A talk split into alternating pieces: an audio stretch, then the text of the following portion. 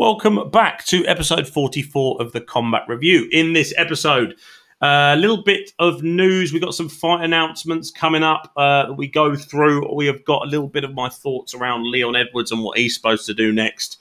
We have uh, a little bit on Jake Paul and Tyron Woodley, and of course, we have the fallout from UFC 265 this past weekend, which was headlined by Derrick Lewis versus Cyril Gane, which had some major implications on the future of the heavyweight division. So you can follow us on Instagram at uh, the Combat Review podcast with all the underscores on Twitter at Combat Review and on YouTube at the Combat Review channel. I hope you enjoy the show.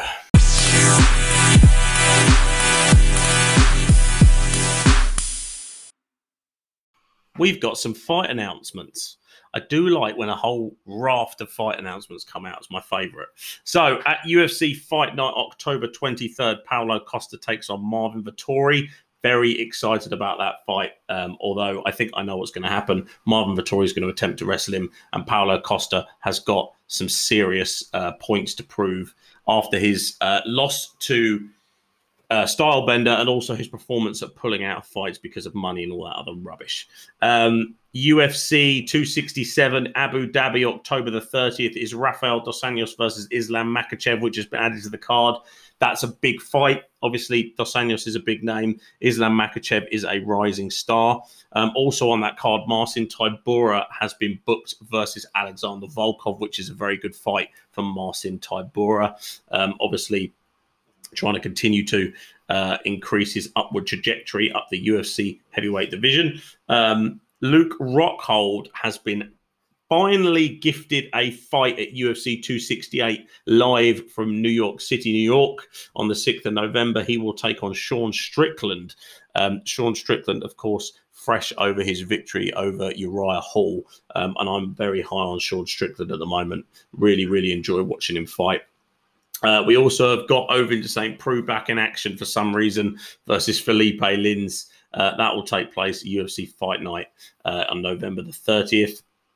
Um, Cody Garbrandt has been booked against Kai Kara-France in the flyweight division, which is on the 11th of December. So we will see Cody Garbrandt back in action. Um, so some real interesting fights that have been made um, and good to see. We also have which a fight which we kind of knew that we were getting. Um, on September the 4th, Darren Till will take on Derek Brunson. This will be live at the UFC Apex, but it will be on UK time. Um, they've done this because it was originally scheduled to be in uh, the O2. Obviously, COVID restrictions, meaning that the UFC couldn't hold the event in the UK. So, what they have done is put the timing on at UK time so that we can all watch it. It'll probably be about, I don't know, eight o'clock kick kickoff. yeah, let's call it kickoff. Uh, probably seven or eight o'clock kickoff in the UK, maybe nine, 10 o'clock main event, something like that. But I like the fact that the UFC have done that and they've given us something to hold on to. Nice of them, wasn't it? Dana White was asked at the UFC 265 press conference about Leon Edwards. And he, he basically was asked if Leon Edwards should take another fight before fighting for the title or waiting for the title. Um, and Dana said he thinks it's a good idea. Now, of course, Leon Edwards has had a bit of a rocky ride, excuse the pun. It's, of course, his nickname, where he didn't fight for um, almost two years, probably 20 months. And then he fought Belal Muhammad in March 2021. And of course, he fought pretty much a, a round and a half, and then the fight ended in no contest because of an eye poke. He then took a fight two months later against Nate Diaz, uh, was winning the entire fight, apart from the last minute and a half where he almost got finished. So, and I had this argument that yes, Leon Edwards might have won uh, seven or eight in a row or whatever it was before that no contest. Um, should he get a title shot? And I said, of course he shouldn't. He's beat no one inside the top 10 or inside the top nine at the time, I think it was. Of course, he's got a victory over Vincente Luque, which now, as time has gone on, looks looks a bit more impressive, especially with his performance against Tyron Woodley and Michael Chiesa this past weekend. So I do understand that, but uh, the elephant in the room, I guess, is uh, Gilbert Burns. Gilbert Burns sits second in the welterweight division ranked. You got Colby Covington, who's next for Kamaru Usman, sits number one, which has already been discussed. And you've also got George Masvidal, where he has slipped down to seventh. You've still got that fight out there for Leon Edwards, considering what happened at the O2 back when uh, Masvidal beat Darren Till. So I don't think Leon Edwards should get a title shot because he has not beat any of those names that I've just reeled off for you. Um, I would like to see uh, Gilbert Burns versus Leon Edwards. I think if you go on Twitter, um, Gilbert Burns has called for that fight. And I think Gilbert Burns is being quite smart here because he's looking at who's around him in the division. He knows that Colby Covington is going to get the next shot. And he's worried that Leon Edwards will get the shot after him. So he's calling out Leon Edwards. He wants to fight Leon Edwards. If he can beat Leon Edwards, then there's no one in his way to deny him that rematch with Kamaru Usman.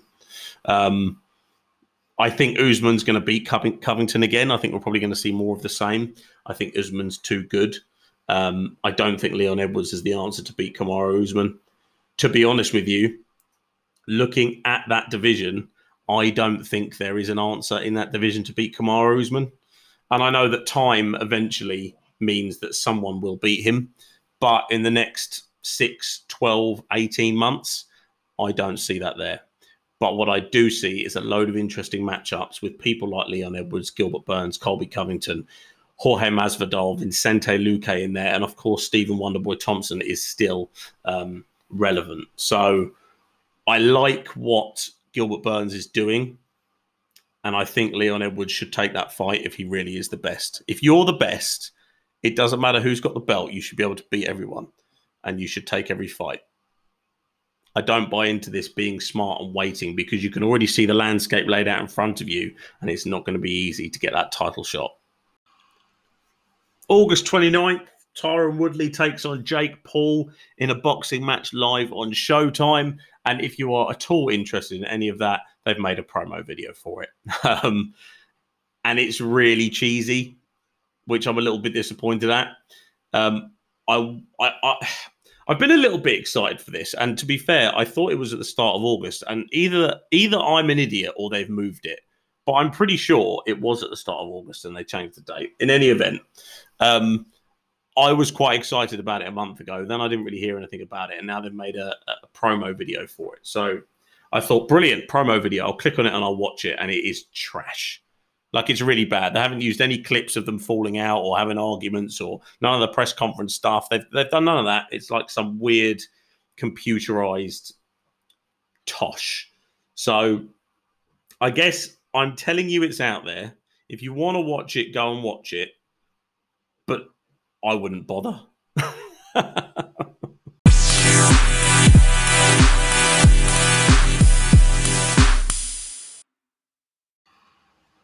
Hello, everybody.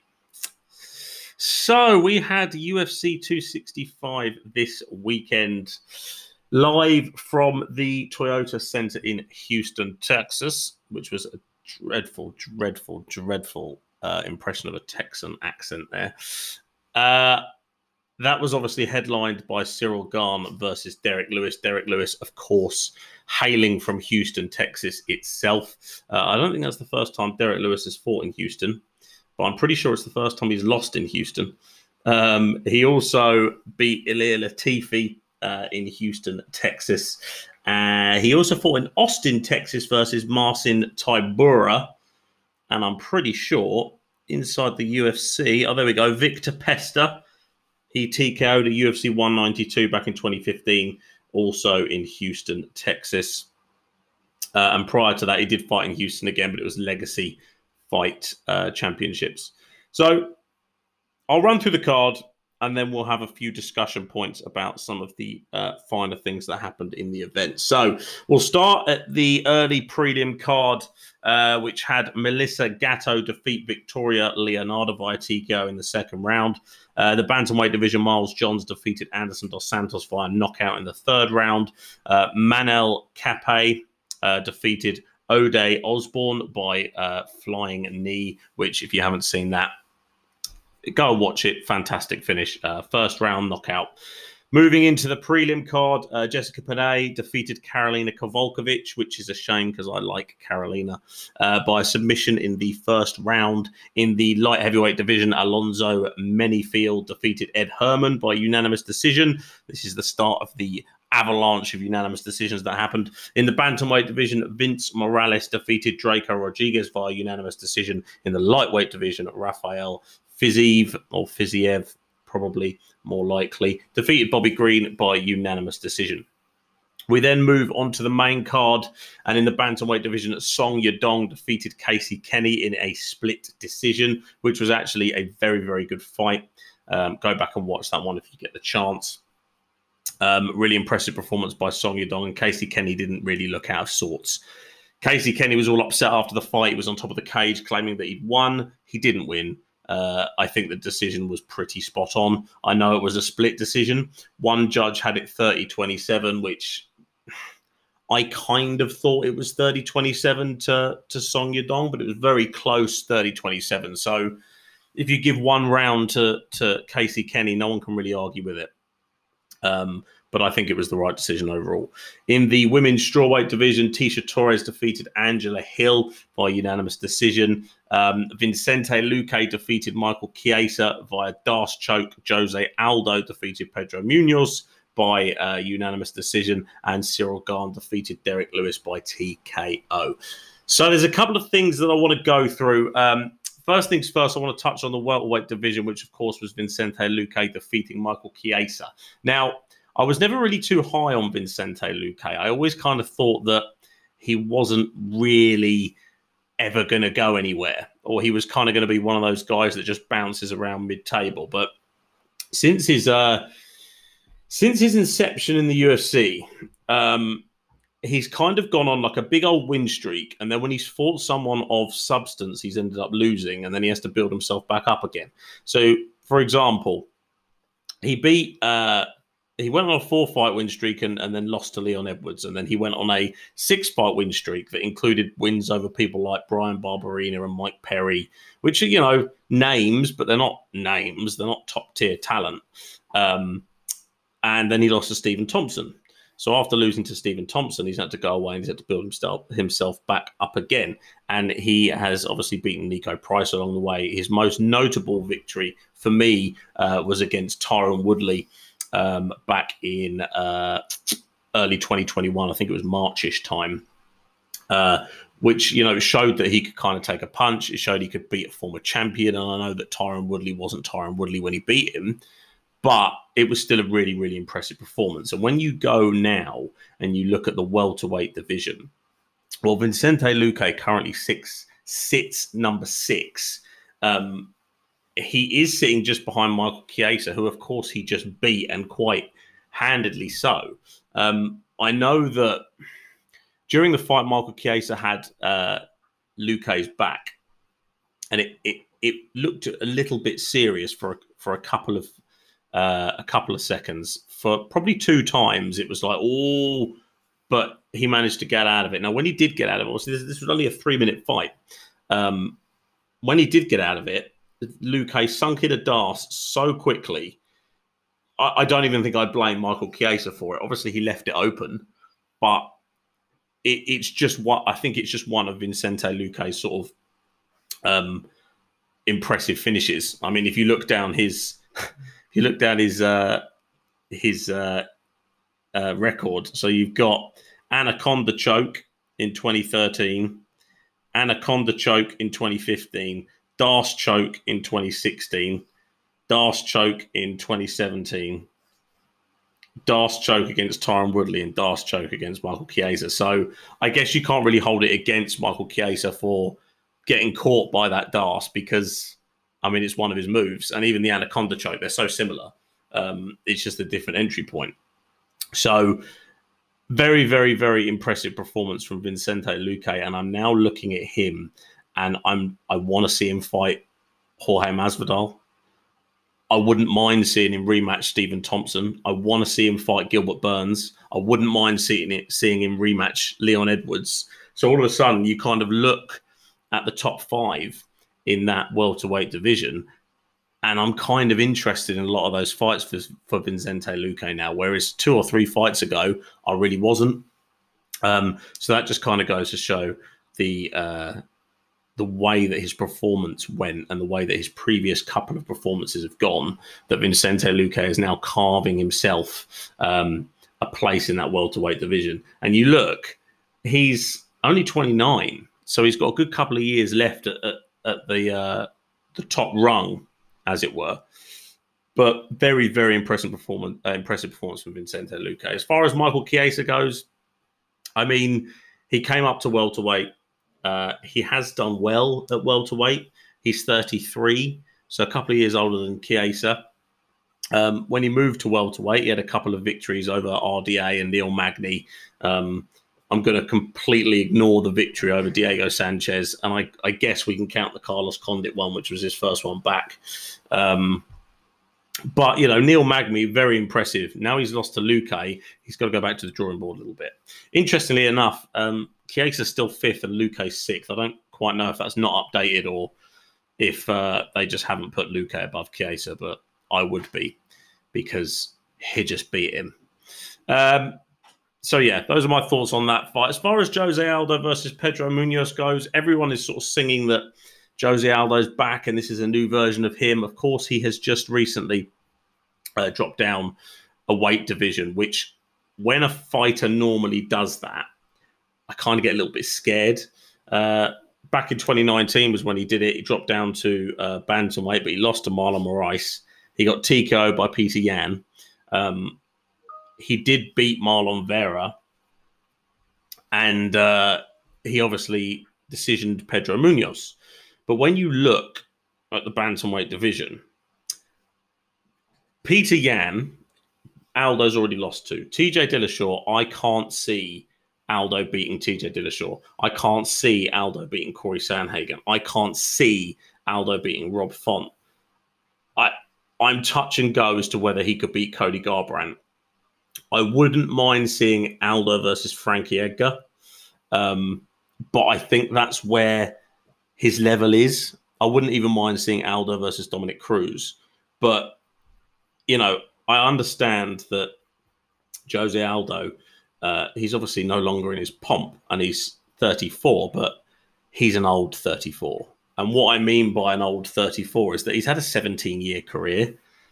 His, his career started in 2004 at Eco Fight One in Brazil. You know, fast forward 17 years, and I don't know how many times he's fought in the WEC and the UFC, but he has been spattered with losses. TKO lost to Peter Yan, TKO lost to Max Holloway twice, T- uh, knockout by Conor McGregor, and he's getting up there in age. So if I'm Jose Aldo and if I'm the UFC, I don't want to be pushing this guy towards the title again because it almost it's a little bit annoying when you know there's an interim title fight up for grabs or someone pulls out of a title fight and they ring Jose Aldo just because he's a name. There's only so many times you can do that uh, before it kind of discredits the person that's winning that belt. Um, and I, I don't want to. I don't want to sort of shit on Jose Aldo here. That's not that's not my intention of what I am trying to articulate to you. But what I'm trying to say is there's a level that he's at, and I can promise you the level he is at, as good as his boxing looked last night, you know, um, and he, has been training with the, military or whatever, whatever he's been doing, as great as that all is, he is not beating Pete Yan, TJ Dillashaw, Cory Sandhagen, or Rob Font. He's just not. Put him against Cody Garbrandt, fine. Put him against Frankie Edgar. Put him against Dominick Cruz. Those are three fights I would be interested in seeing Jose Aldo in. As far as Pedro Munhoz goes, he's just one of those guys in that division. I think um, he's going to win some, he's going to lose some. Every time he fights someone uh, of of real talent, he loses, i.e., Aljamain Sterling, uh, Frankie Edgar, Jose Aldo.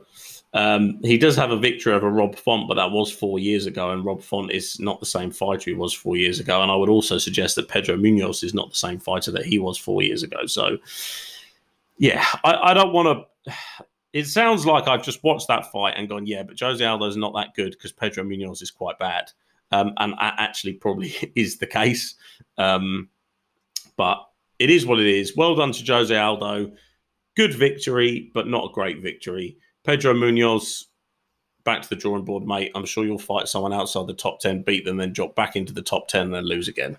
Um, that said, it was a very good fight if you haven't watched it after I've just totally taken it to task. Um, if you if you uh, want to go back and watch a pretty good stand up fight, there it is. Now we move on to the main event, and I was a little bit disappointed that they did the interim title. Um, obviously, it is the UFC's decision, and I didn't get upset by it like a lot of people did. I understood it to a to a degree, but I just don't think they needed to do it. Um, of course, they did it, and really and truthfully, it was the number one and number two best heavyweights outside of the champion that fought. Um, and we've seen this. So, so basically, I'll, I'll run you through what happened in the fight. It ended in the third round by TKO. Um, Derrick Lewis did what Derrick Lewis does sometimes. And I, so before I go on this little rant, I adore Derrick Lewis. I think he's fantastic. I love watching him fight. He's funny. You know, his some of his finishes, particularly when I go back and think of his victory over uh, Alexander Volkov, um, his knockouts of Oleinik and his knockout of Curtis Blaydes and his knockout of Travis Browne and all of those other fantastic performances that he's put in. We have, however, seen a few times from Derrick Lewis that he doesn't quite fancy it. Um, and when he doesn't quite fancy it, we get a performance like we got on Saturday night, where he was standoffish. He was uh, a little bit deer in the headlights. He was caught up uh, by Cyril Gane's movement, and he didn't quite believe deep down that he thought he could beat Cyril Gane, as far as I could tell. Um, and we saw that against Mark Hunt back in 2017, and we saw that against Junior Dos Santos, um, where Derrick Lewis got TKO'd, and to a certain extent, we saw that against Daniel Cormier. Although I'm willing to forego that one um, because it wasn't it wasn't that bad, but. You know, he's put on a four fight win streak. He's got another chance at a, a, a UFC heavyweight title, and he's come up short. Um, and I, I, don't really hold that against him because I think he's fantastic. But he didn't really get going against Cyril Gane. And once Cyril Gane realized that, um, he finished him and not even that impressively. He landed a couple of shots, and Derrick did not like that. Um, he complained that he got poked in the eye when he didn't. He just got a stiff jab. Um, and it's just it's just a little bit shit to see when you sort of see the home the hometown guy um in his in his hometown in front of his own fans his own crowd family there and all that other sorts of stuff just not really show up. Um and that is what happened. Derrick Lewis didn't really show up. And I, am trying not to take too much away from Cyril Gane because he went in there and he beat the guy that's in front of him and that's all he's done in his mma career. And even you know he entered the ufc when he was 3 and 0 um, and he's beaten people like Junior Dos Santos, Jairzinho Rozenstruik, Alexander Volkov, and now Derrick Lewis. So you can't deny him his seat at the head of the UFC heavyweight division. But at the same time, it just wasn't it wasn't the victory I expected to see. So there we go. But you can only beat who's in front of you. So that was pretty much a rundown of UFC 265. Um, what's next for Cyril Gane? Well, he'll fight Francis Ngannou for the heavyweight belt. Obviously, Stipe Miocic is sitting there. Uh, he hasn't fought.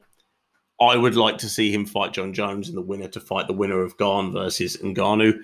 But the heavyweight division has now entered a small problem with Derrick Lewis losing that because anyone that Derrick Lewis has gone on to beat now needs a couple more fights before they fight for the belt.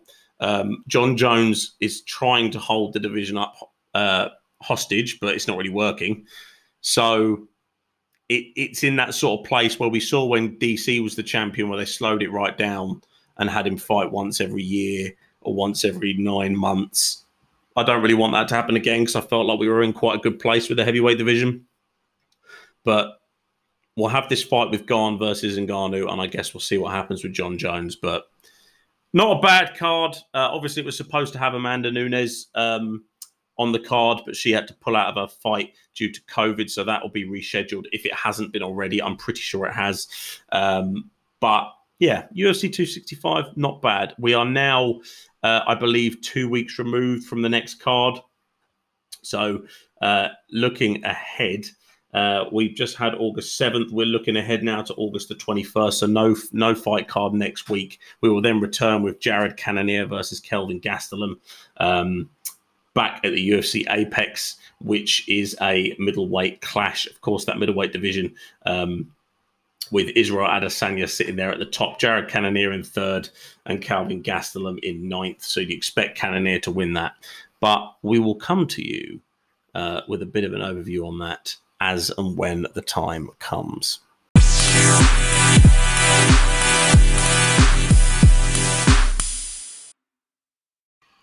That was episode 44.